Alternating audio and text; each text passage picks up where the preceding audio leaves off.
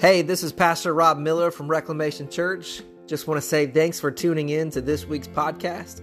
We pray that this message is completely life giving and life changing, and that you take the blessing of the Word of God with you everywhere you go this week and pour into somebody else around you. Be blessed as you listen to this week's message.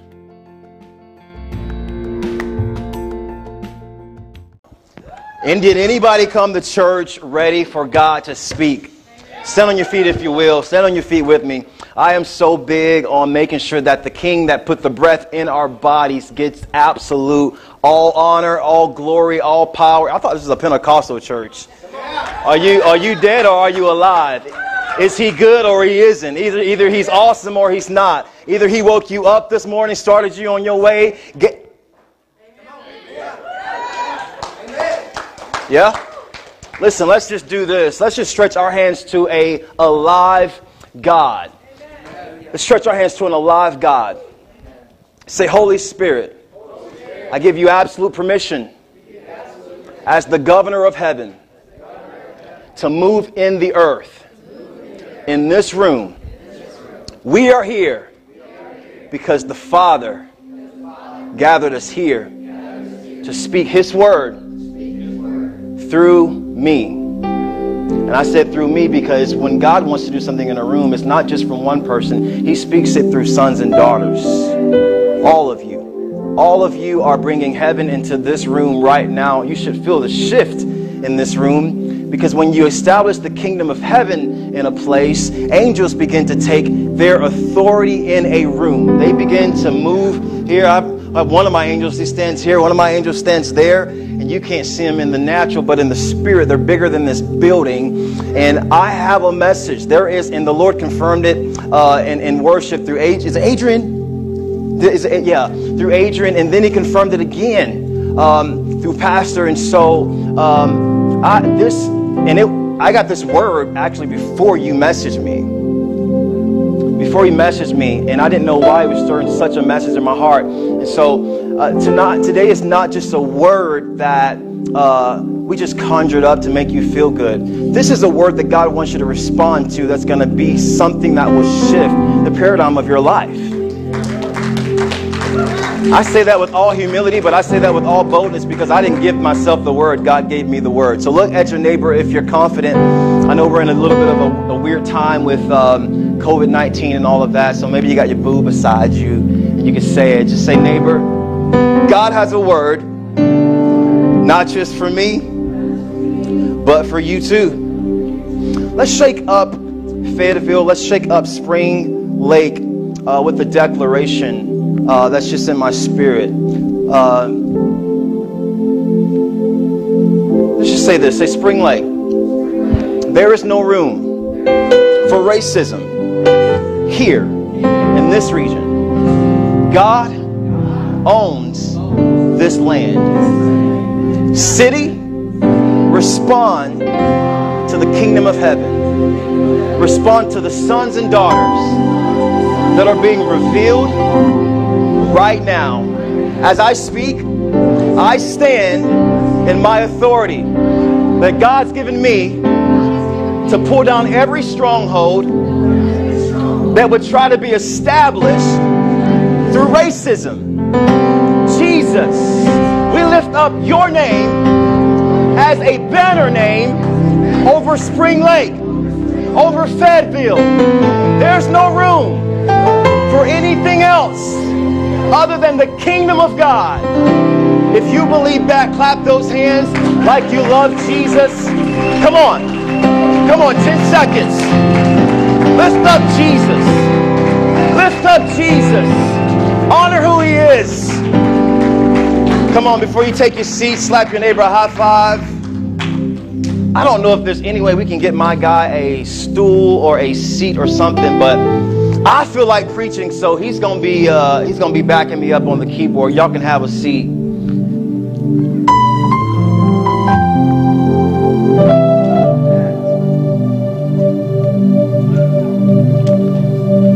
That's AJ. AJ is one of my spiritual sons, and I love him. He has an, has an anointing,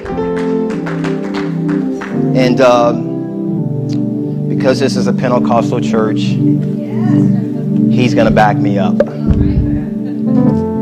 So don't be like, oh my gosh, like, why is he playing during the message time?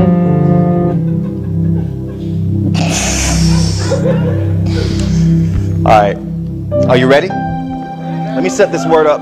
Before I do all that, I just want to say first off, I honor you, Pastor Rob, and I honor you, Adrian. Thank you for your life. Thank you for sincerely laying down your life so that we could have a place where we could bring the church together uh, to worship freely. Come on, give it up for your pastor. Stand on your feet. Come on, stand on your feet. Honor, honor. I believe in honor. Let's honor them. We thank God for you. We thank God for your ministry. Reclamation Church, I honor you guys. Y'all look beautiful today. Uh, speaking of honor, I honor my queen, Ashley. If you watching, babe, how you doing? She's the barbecue rib of me. She's the sauce over my enchilada. Mm. She's my seasoning to all good food. I love my wife, and she's my queen. And I love our kids. We got five kids, y'all. I got snipped this week. Okay, we got kids in here. I'm so sorry. All right. I watch what I say. Anyway, are you ready for the word? Seriously, I gotta watch what I say. My people, yeah, anyway. Let me let me set this up. Go with me to Luke chapter 11. And I'm going to tell you, I'm a man of the Word of God. So you're going to get a lot of Word, okay? Just stay with me, AJ. We're going to set this whole thing up. Have you ever looked at somebody's life and looked at what they do and wondered, how do they do what they do? I know this is Father's Day, but let me just brag on moms. Have you ever looked at a mom and you wondered, like, how in the world does the mom work, take care of the kids, clean the kitchen, clean the dishes, clean the uh, clean the uh, uh, laundry, straighten up, uh, pray with the kids before you go to bed. Wake up in the morning and the house is already refreshed, ready to go. Go to work and do it all over again. Right? That was a good place to honor the moms. I, look at my wife and I'm like, I am absolutely amazed that you can be as invested into church planning and still be an amazing mom of five and an exceptional, amazing woman um, uh, as a wife. Because I'm just trying to, I'm just trying to get the church planning thing done, you know. And so, have you ever looked at anybody that had a gift and you wondered what is that thing about them that makes them have that it factor. I call it the secret sauce. Somebody say secret sauce. We're going to look at verse uh, Luke 11, verse 1, and this is this is a repeated life of of uh, or an accounted life of Luke looking at Jesus, and um, I want to point out one thing specifically, which is the life of prayer that Jesus lived. I believe that the secret sauce of Jesus' life was not the signs, wonders, and miracles that he performed, but was the prayer that you couldn't see and the prayer you couldn't hear. Yeah? Do you see how you see how like the volume went down when I started talking about praying? If I start talking about and God's gonna bless you, ah, everybody be like, yes. But we start talking about prayers, like, yeah. Uh-huh. But I believe that by the end of this service, there is something that's going to be excited in your spirit, and something on the inside of you is to say, I've got to pray more than I've ever prayed before. You know, something happens when you pray. Yeah, you are the result of your mother, your grandmother's prayer, your grandfather, your great grandfather's prayer. Yeah? Look at it. Luke 11, chapter 1. One day, Jesus was praying in a certain place. Somebody say, certain place. And when he finished, one of his disciples said to him, Lord, teach us to pray. Just as John taught us, taught his disciples. Guys in the back, go with me to uh, chapter 321. I'm going to go through a few scriptures. I'm going to preach this message. When all of the people were being baptized, Jesus was baptized too. And as he was what? Praying, heaven was open. Heaven opens when you pray. If you need God to do something on your side, if you need all of heaven to back a moment that you're trying to get released into the earthly realm, pray. If your kids have never seen you pray, you are hiding the biggest weapon that they'll ever have in their entire life prayer. I'm telling you. Verse 12 of chapter 6, it says, One of those days, Jesus went out to a mountainside to pray and spent the night praying to who? God.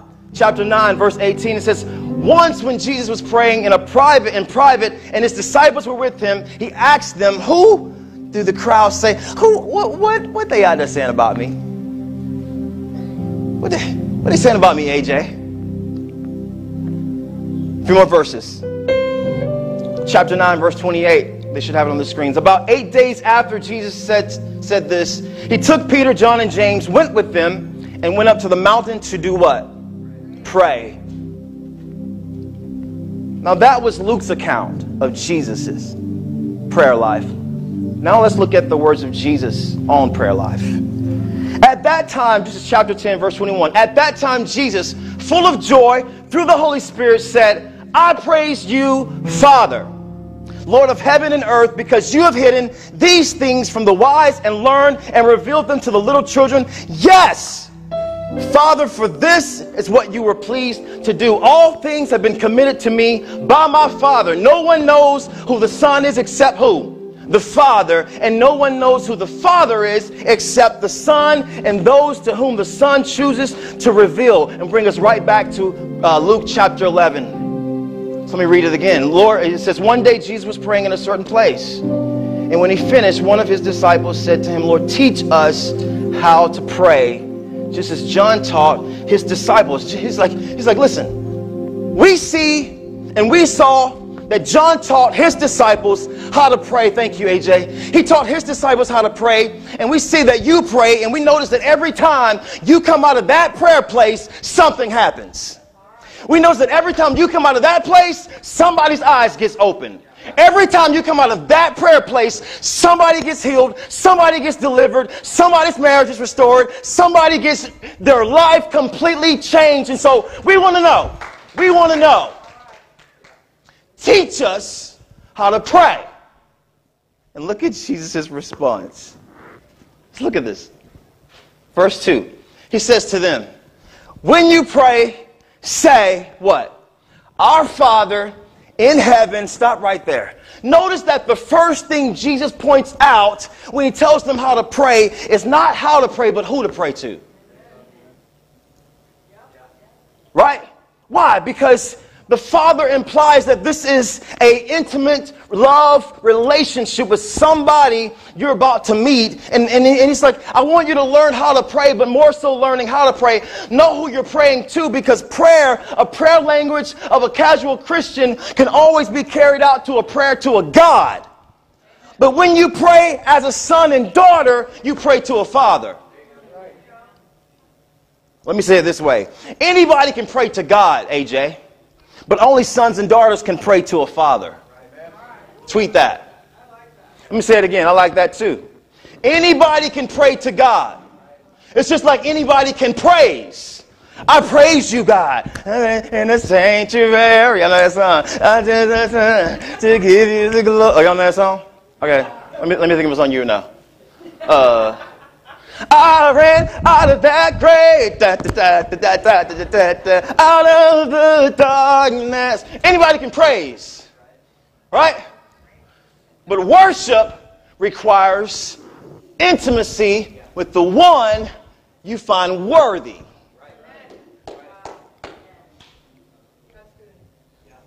Because he can receive praise, but worship he has to receive from somebody that understands it in spirit and truth. Didn't say praise in spirit and truth, worship in spirit and in truth. And so he's getting them to understand that this person that I pray to and the person that you're getting ready to establish a relationship with cannot just be known as a God, but he has to be recognized and seen and received as a father. Ask your neighbor, say, Is he your father this morning? And so he deals with this, AJ. He's like, Before I get you anywhere else and teach you anything else. I want to deal with the fatherlessness in you. And how does he do it? He does it by restoring them back to their daddy. Not just any daddy, not just any father, but tell your neighbors that he's a heavenly father. Why? Because when we have unsettled daddy issues, then we'll bring those unsettled daddy earthly issues into our heavenly father relationship and treat our heavenly father like we treat our earth, earthly father. I'm preaching better than you, amen, and already. It's like you don't know how to be a sincere son and daughter because you're so worried about how you, how your, your, your, your earthly father may have treated you, or you can't have and receive who the Father in heaven really is because you don't see yourself the way you should see yourself because you're not recognizing who He is as a heavenly father. And so he says, I want to deal with the fatherlessness in you before I use you to shake nations, before I use you to bring anybody into the kingdom, before I use you to make anybody else a son and a daughter of this kingdom. You first got to deal with the bastard in you.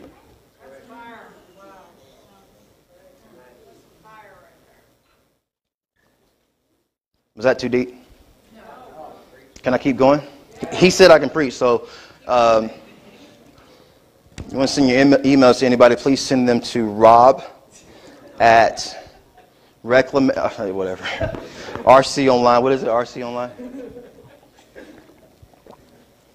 Don't send them to me. It's difficult to see the Father when you don't see yourself correctly. And it's difficult to see yourself correctly when you don't know who the Father is. And so he's saying, I want to deal with who he is to you so that when you pray, you'll understand who you pray, who you're praying to and what God does when you start to pray. Amen? Amen. Let's keep going.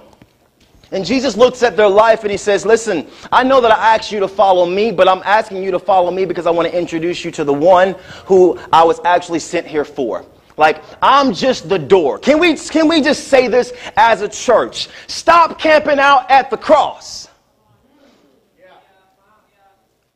Man, I feel them darts.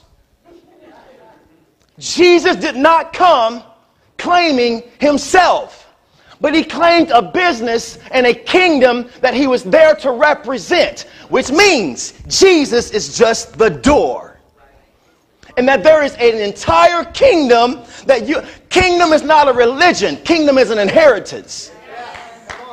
Kingdom is who you and I that's why I get to look you in your face and say you're not racist if you are a Christian. It's impossible. You've been redeemed.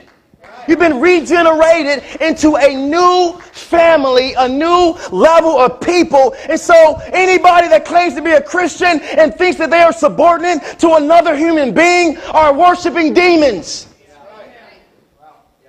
That went in my notes, but I feel like I feel like somebody need to hear that. That ain't for black and white. That's for Christians who claim to be a part of a kingdom. Yeah? Can I keep going? All right, let's keep going.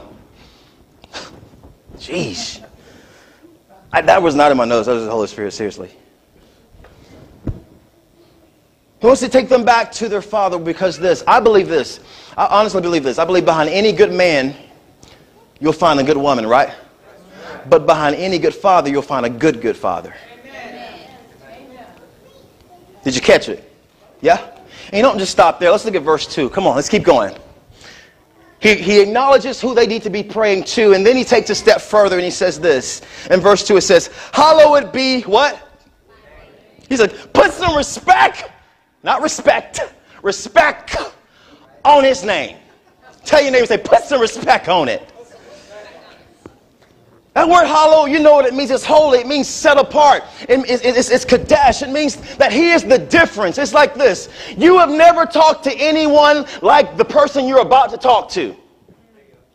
So when you talk to the Father, understand that everything that you're, everything that you bring to Him has to be brought in a manner of honor, in a manner of courage, in a manner of boldness. When you talk to the Father, don't talk to the Father as a slave because you're, you're not a slave, you're a son.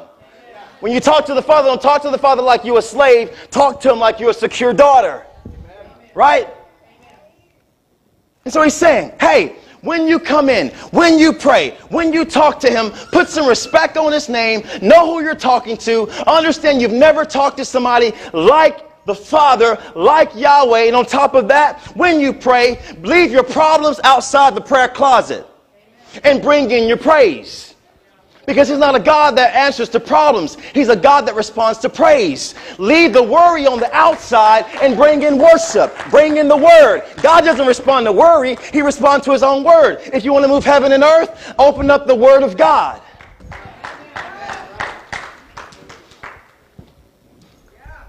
Open it up.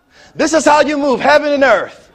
By declaring who he is. I've been in my prayer closet and sometimes I'll walk in there. See, let me, let me just go this because some of you, I can feel this in the room. Some of you have never taken a step further in your prayer life because your past always reminds you of who you are. And so the only place you get in your prayer closet is God forgive me.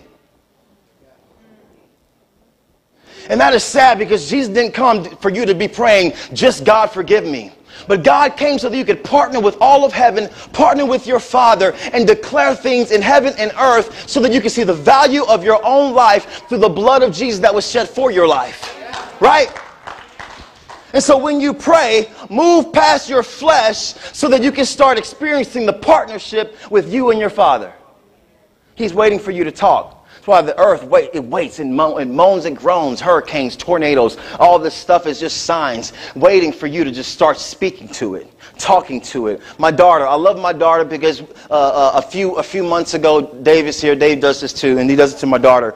Um, my daughter started uh, uh, uh singing to birds and like whistling to birds because I, I can't whistle, but I talk to birds. I believe when he told me to be a ruler over the earth, I absolutely, I absolutely believe that the dogs, the bees, the birds, everything else are waiting for me to talk to them or give them instructions. So my daughter one day was outside and she was like, uh, uh, look, look at the birds chirping. I was like, I was like, talk to it. It's like whistle, whistle back at it, because I can't whistle. Sorry, y'all. I don't even know a lot of people, a lot of black people that can't whistle. Like we just can't whistle. Anyway, you can laugh at that. Um, and so she starts whistling, and the bird starts whistling back in the key she was whistling. I said, baby, listen, listen, listen to us. And listen to the key that the bird was in. Listen to the key that the bird's in now. Keep whistling. Keep talking to him. And so now every time she goes outside, she's whistling. What is she doing? She's practicing a level of intimacy and she's learning how to rule and reign the earth, and she doesn't even know it yet. Because I'm not teaching her how to be religious. I want to teach her how to be a citizen of the kingdom. Look at your neighbor and say, You're a citizen of the kingdom of God. Let's keep going. Let's keep going. Ah, when you pray, leave worry out and keep your worship and keep the word of God into your prayer closet. I know I'm not talking about prayer, and I know that can be boring, but I'm telling you, the thing that is absolutely missing from the church today is not another word, it's prayer. There's power in learning how to reframe. Everybody do this. Can you do that? Just take an L. Everybody's taking an L, but just take that. There's power in learning. My assistant was like, uh, what? Dude. I just called her out. And learning how to reframe your mind and thoughts when you talk to God. There's power in learning how to reframe your mind and your thoughts when you talk to your Father. Why? Because you have to learn how to speak to him as if he is the difference. Because you know that God is the difference between anything and anybody else. Buddha can't touch him. Muhammad can't touch him. No other God can touch Yahweh. Right? Yeah, that's a good place to clap. Pastor Rob, I love Fixer Upper. Anybody love Fixer Upper uh, uh, uh, show? Listen, if I don't get at least 10 amens on that question, bro, I'm out. We're going to take that name off of this church because there's absolutely no way y'all can be reclaiming anything and you not watch.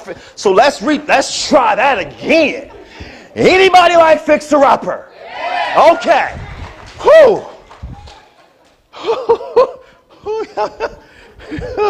Woo! That's my stretch right there. Okay, I got I got uh, I got um, skinny jeans on, so I can't stretch too far.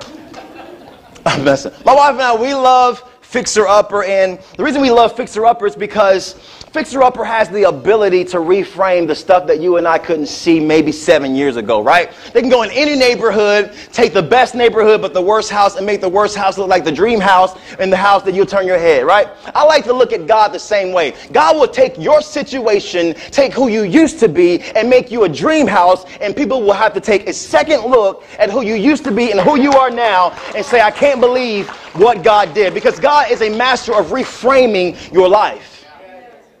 Right? And I, I call that the ability to refrain because We often struggle seeing the value in people's lives, in our relationships, with our boo, with our coworker, with our marriages and our spouses. I'm gonna look this way because I feel some darts coming, you know, on Father's Day, because we've lost the ability to refrain who they are. I want to help you out today with the ability to refrain. Stay with me. My question to you is this How would you feel? If you went into your prayer closet or every time you prayed or talked to God, God reminded you of who you were and not who you are. Right? What if, like, what if, what if, what if that was his response? And the reason God can't do that is because he's such a God who's learned to reframe even his own world. Right? Remember? He destroyed the earth and then he promised to never destroy the earth again. That was him reframing how he handles situations. Yeah? by putting a promise and a vow in between himself and his people. So if God himself can put a vow to reframe from that, that moment forward to reframe how he views the people that he created, then you and I have to have the ability to reframe how we see people and how we see ourselves. Yeah? Just keep going. The reason God can do that is because this He's got the receipt to your life, which is the title of my message. It's where's your receipt? How many y'all keep receipts? How many y'all throw away receipts?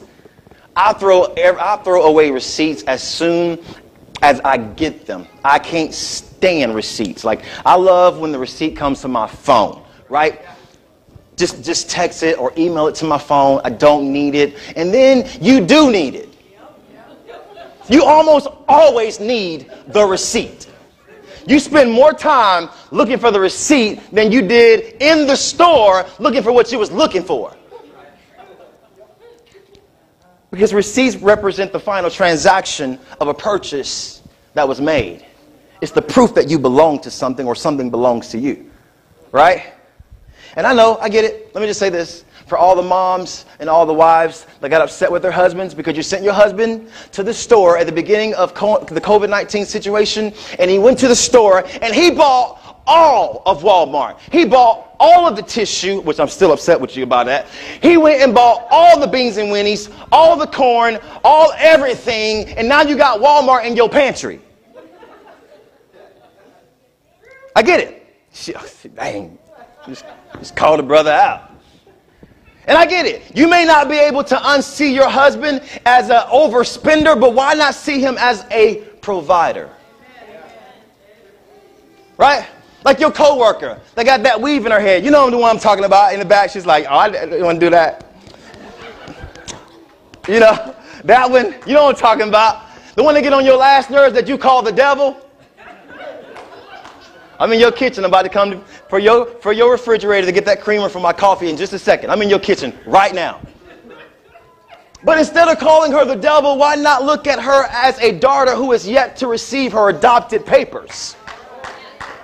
Because when I start reframing everybody in my life that I hate and start looking at them, them, through the perspective and the eyes and the lens of God, then I'll look at them as people who are, who are waiting to receive adoption papers.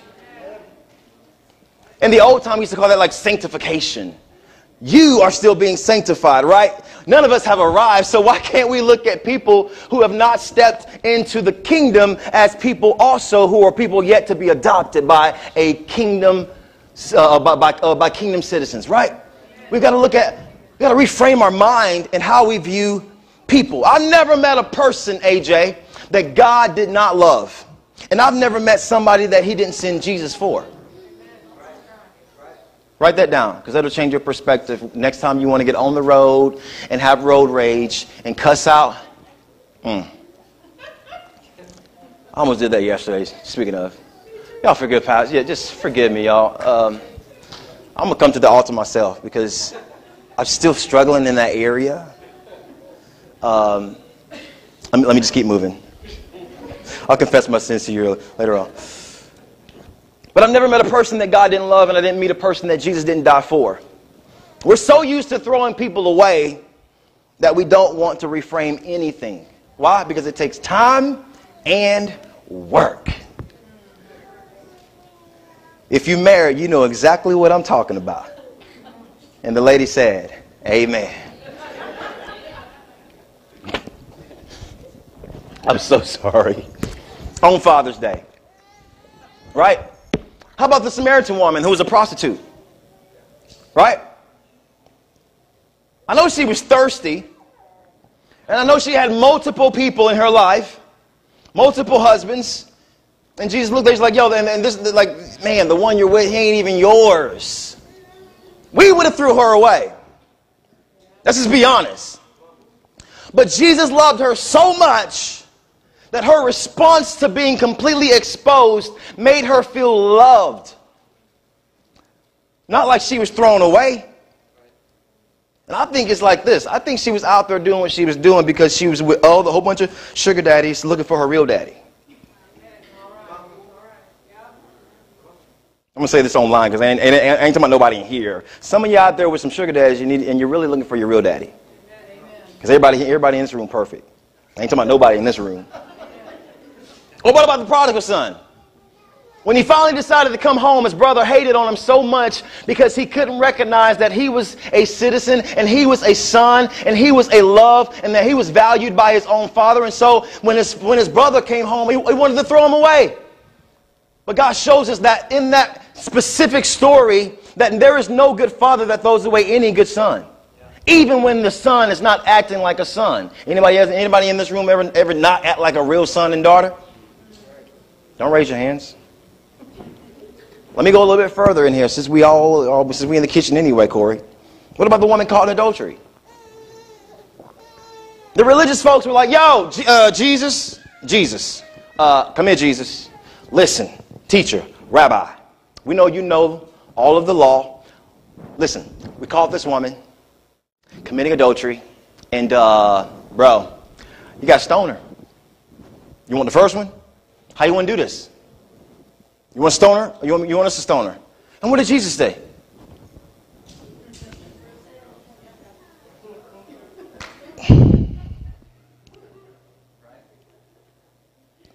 Let he who has not sinned cast a who? First stone. And then the stone started. But, but then, but watch this. The Bible says specifically that one by one they started leaving from the oldest to the youngest. The older you get, the stucker you get. The more privilege you get. The more you think you're the favorite and you think you know it all. That's why it's so important to stay in a place of prayer and stay tender and let the Word of God continue to wash your soul and your spirit so that when something happens, because it's not if, it's when it happens, you can respond like Jesus and not respond like you. I'm preaching. I know.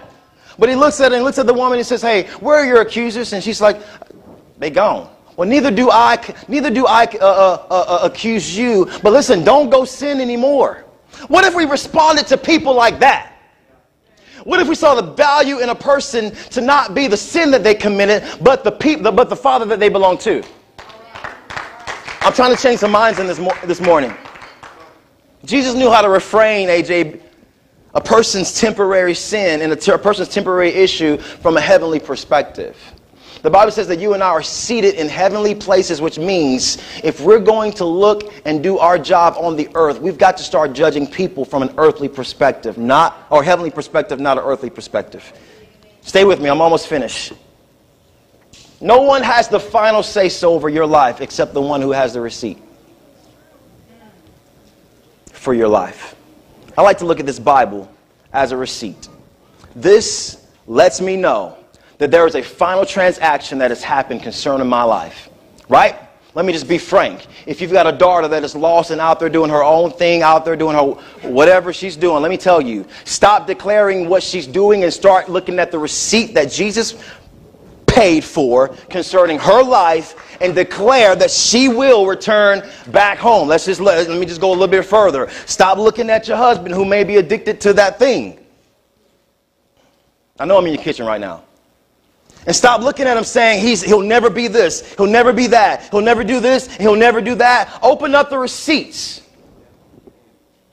and say, You will be the head and not the tail. You will be the priest of this home. You are above and not beneath. You will sit in heavenly places. You will be the priest. You will be who all God's called you to be. You will not be laid up in an addiction for our kids, kids, kids to struggle with. But I call you out of it. I bring you into freedom. I let the I let all of the, the forces of darkness know that I will stand in a place of intercession while you walk through a temporary moment because that is not the Bible. The receipt I got over your life is not who you're living.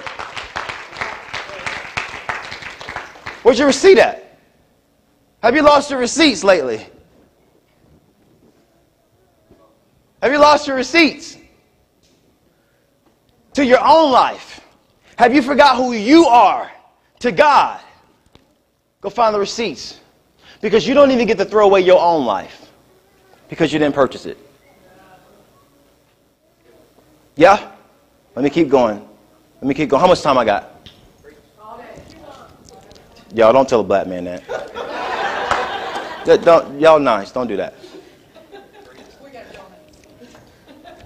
She said, We got donuts.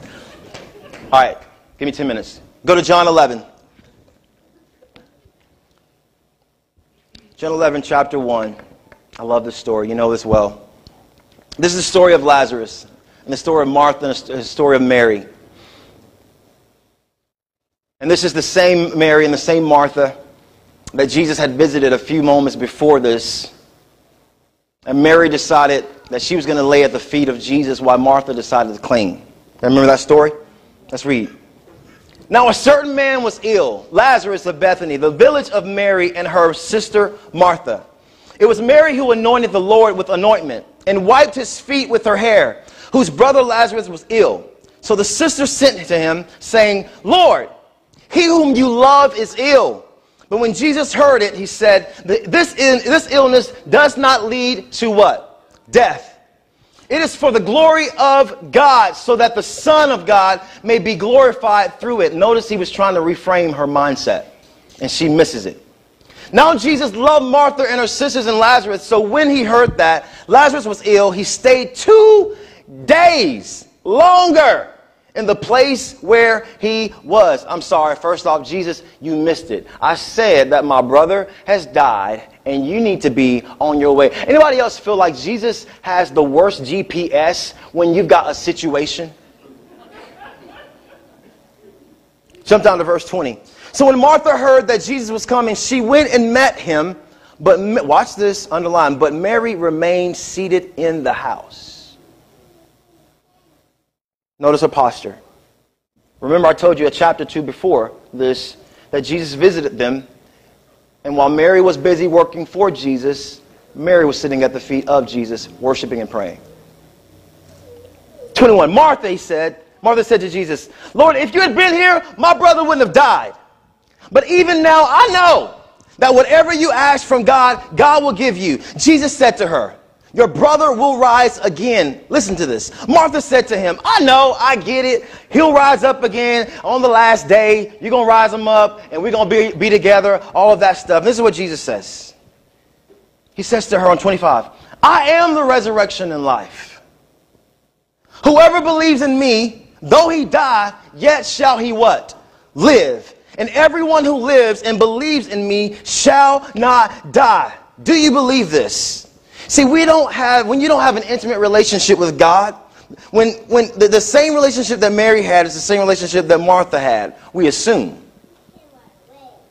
But when you don't have an intimate relationship with the Father, you'll always believe that God has a receipt for your future, but not, to cha- not, a, not a receipt for your now. Let me say it again. You'll believe that He always has a receipt for your future, because you know the end, you know Revelation, but you don't believe that He has a receipt for your now. Verse 28. When she had said this, she went and called her sister Mary, saying in private, The teacher is here. The teacher is here, and he is calling for you. Can you have such a life and a relationship with Jesus that when you are in a situation and Jesus is on his way to see about your situation, that instead of you changing your position, you stay where you are because, see, let's watch this. She stayed where she was because that's the last place she encountered him. She knew the most powerful place I can be is in a posture of prayer. While everybody else is going crazy, everybody else is running to Jesus, I can get Jesus' attention on my knees. That's the ability that you have with the Father. You ain't got to run and, and, go all over the place looking for Jesus. Jesus is in your relationship with your Father, and He's waiting to respond to you. I'm, I, I, I'm trying to tweak this thing. Stay with me. Ah, I got so much. And when she heard it, verse 29, she rose up quickly and went to him. Jump down to verse uh, 32. Now, when Mary came to where Jesus was, was and she saw him, she fell where? Where did she fall? Isn't that the same place she was before? Saying to him, Lord, if you had been here, my brother would not have died. When Jesus saw her weeping and the Jews who had come with her also weeping, he was deeply moved. Listen, in other words, Jesus literally stops and he says, Listen, Martha said the exact same thing that Mary said. Jesus, if you had been here, my brother would not have died. She literally said the same thing but got two different results. Why? Because Martha was so busy that Jesus had to teach her that the resurrection and life is right in front of her and she can't see it. But Martha knew. I, my, my whole life has already been rocked. All I've got to do is stay in my position. I have an intimate relationship with them. And this time when I go to him, I won't ask him to do anything. I'll just confess my heart because I have an intimate relationship with my father and he'll respond any way he wants to. Same question, same complaint, same issue, same hurt, two different responses.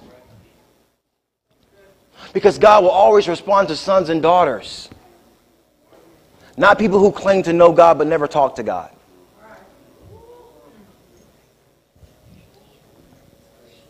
Oh, I know. I know. I know. I want you to start reframing. Just play for a little bit for me, AJ. I'm going to wrap up. I want us to learn how to reframe who we see. Reframe the Father on Father's Day. Start with your Heavenly Father. Gain the best perspective about Him from the Word of God. And then work that thing down if you've got any issue with anybody in your family, reframe that issue and reframe those people. Because the only way you get to see them is the way that Jesus sees them. You don't have permission to judge anybody any other way than the way the Bible says to judge them. Learn to reframe the value of a person because if I start looking at Rob, the person he was 35 years ago, which I don't know, y'all don't know your past, I'm just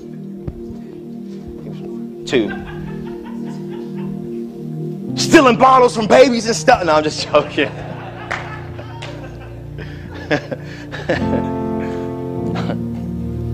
when I start judging people like that, I miss the opportunity to see the heavenly perspective that the Father sees of a person. I said, God, why did you give me this message? He said, because I want Reclamation Church to literally end racism right here by seeing how I see every single person. The image of God does not start when a person says yes to Jesus. The image of God for every person starts the moment they start breathing. For God so loved the world. I feel the Holy Ghost. Because while we as the church been waiting for people to get right and get, get nice and get tweaked and get twerked and all that stuff. No, he's like, that'll never happen without me. Perfection does not come outside of God. And perfection doesn't come from sons and daughters. Perfection comes through sons and daughters who are submitted to a father who is perfect. We're reframing our mind today because this city will respond to sons and daughters, starting with Reclamation Church. I know you want a message that will make you buck and shout, but he wants a message that will transform a city. Holy Spirit, will you poke and prick hearts now? Peter had a bad issue. the very one that Jesus would uh, uh, completely uh, build his church on. He had a really, really, really bad issue. And I'm not talking about cutting off ears. He was a gangster. You know he was a gangster, right? Peter was a gangster. But he also denied Jesus three times, right? And Jesus gets to this point where he comes back and he finds Peter where he left him on the boat, right? But Peter's bad issue was not that he was denying Jesus, not that he cut off ears. Peter's issue was that he used to do what he used to do before he met Jesus, which was catch fish, and the fish that he didn't like, he would throw them away. He says, Peter, I want to deal with something. The reason why you deny me three times is because that's how you look at yourself and that's how you view people. You deny yourself because you don't see the value of yourself. And you deny me because you don't see the value of me yet. He says, I want to deal with this issue of fishing, but then throwing fish away that you don't see value of and keeping fish that you do see the value of. Because if, if you'll throw fish away, then later on in life, when I tell you to advance my kingdom, you'll throw people away. And for too long, we've been throwing people away. That God still deems fixer upable. Just get my word, fixer upable. That if God could get Chip and Joanna in the spirit on, can you imagine? I prophesy Chip and Joanna to be pastors. I just do. Every time I look at them, I always, I always want to call them Pastor Chip. I always want to call her Pastor Joanne. So, receive it. I'm so serious. I'm so, I'm so serious. Nothing happens in the, in the natural that's not manifested in the spirit. Can we can we get back to the receipts?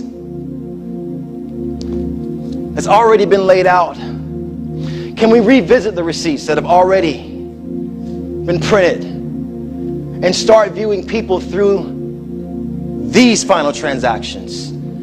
Just pick a receipt. Any any receipt. Just pick one. And you'll see that for every person you deal with, including yourself, there's a receipt for your life. Just pick one. Have you lost your receipts? I know where you can find them again. You ain't got to go all over your house. And if you don't have a you don't have a paper bag, you know you got your your iPhone. We don't believe in androids.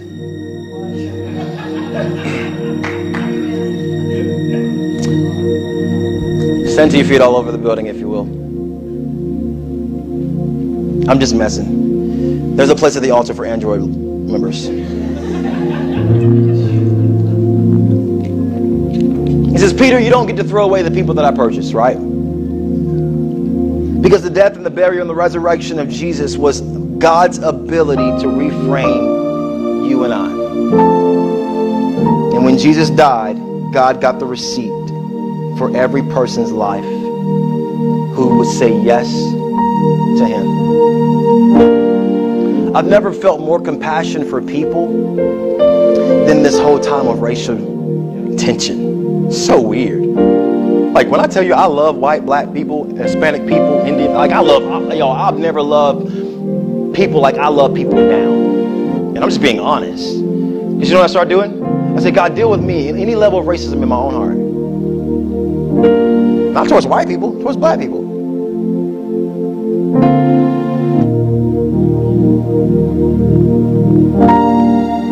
Because I want to start with me first. Day by day, he started revealing the things that I needed to reframe. And the places that he wanted to love me. The places that he wanted to father me. So I, would ask if you'll give yourself permission to let the Father reframe the areas of your life because I'm telling you, Let me just say this five months from yeah, you got, you got five months. Yeah, literally, you got five months. How many how many services were you at before? You were at one. You're ready for three services. You have five months. Five months. Write this down. God will use this church as a pillar of what heaven looks like and what restoration looks and feels like in a city that needs Jesus. Which means if he's doing it here, you know it's not this, it's you. So, oops, I set you up, you're it.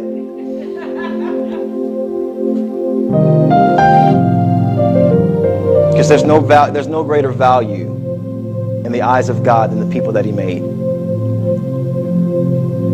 I said, God, will you give me love for the LGBT community?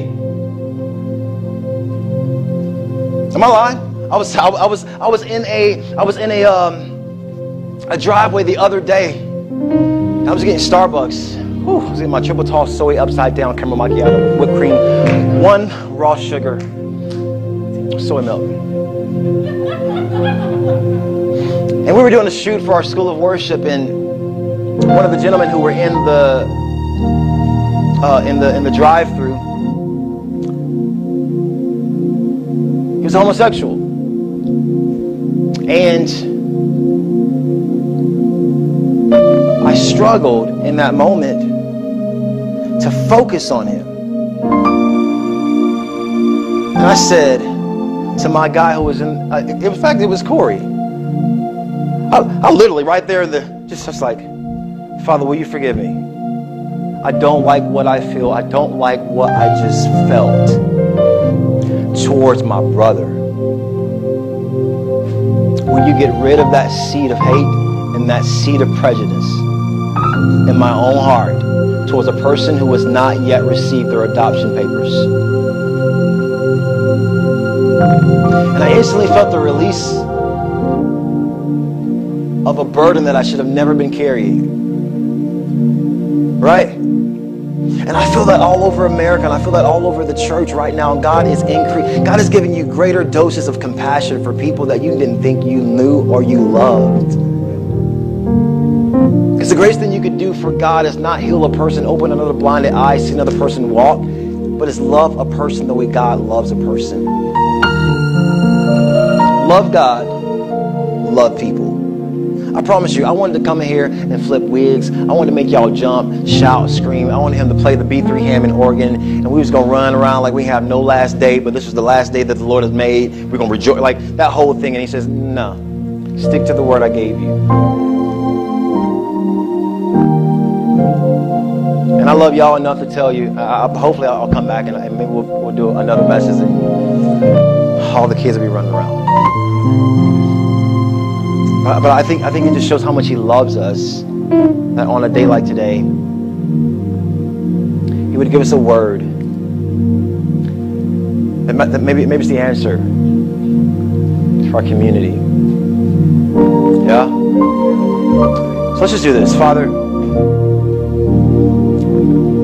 We really appreciate you being intimate and desiring a personal relationship with us. In this holy moment, would you search our hearts, Holy Spirit? Would you give us the capacity of this word to receive the full level of compassion?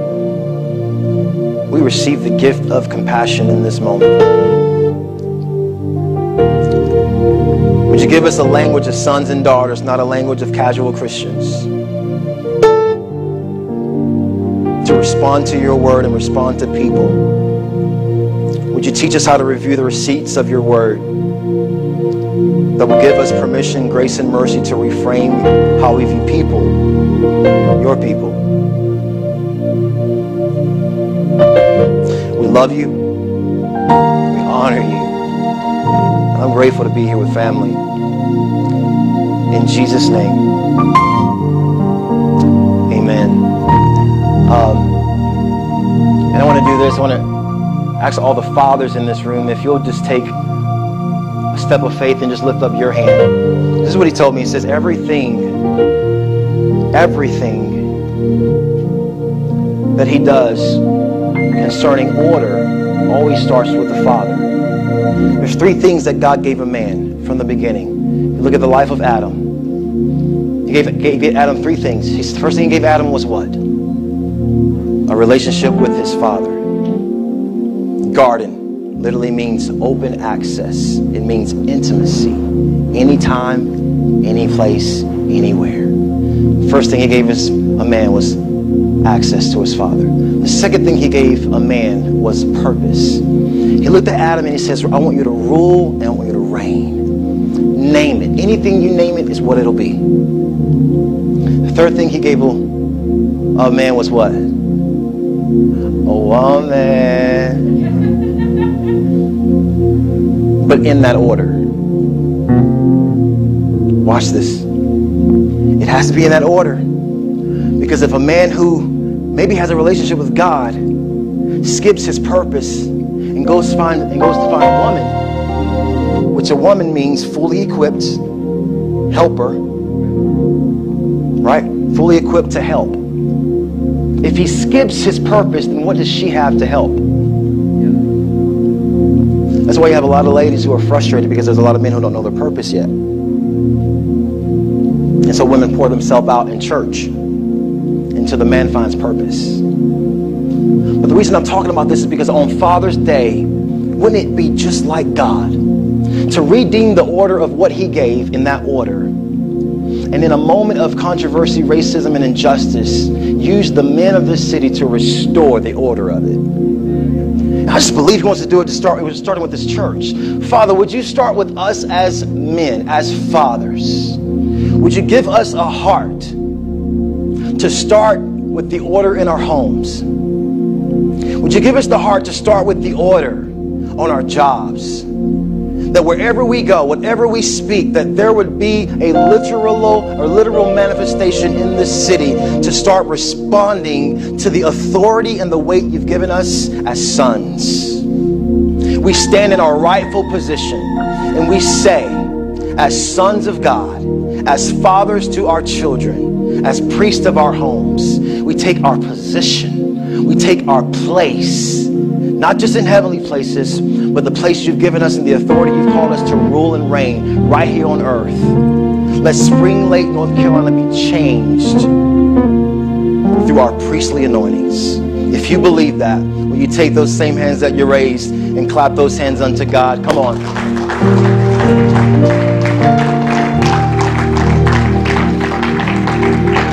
Hey, I love you, Pastor. I'm handing back over to you. Thank you all so much for having me today.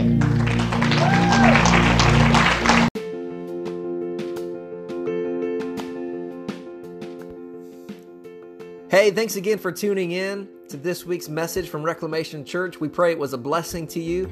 We want to encourage you to take this message everywhere everywhere with you and pour into those around you. And if you would love to be a blessing to the Reclamation Church ministry, you can easily give at our website at reclamationchurch.faith. Scroll down to the bottom and click on online giving, or you can even text to give any dollar amount to 84321 and set up a giving account with Reclamation Church. Again, we pray that this was a blessing. Be a blessing to those around you this week. And may God bless you and keep you and cause his face to shine upon you. Be gracious to you with the light of his countenance and be uh, and give you peace this week. Amen. Be blessed.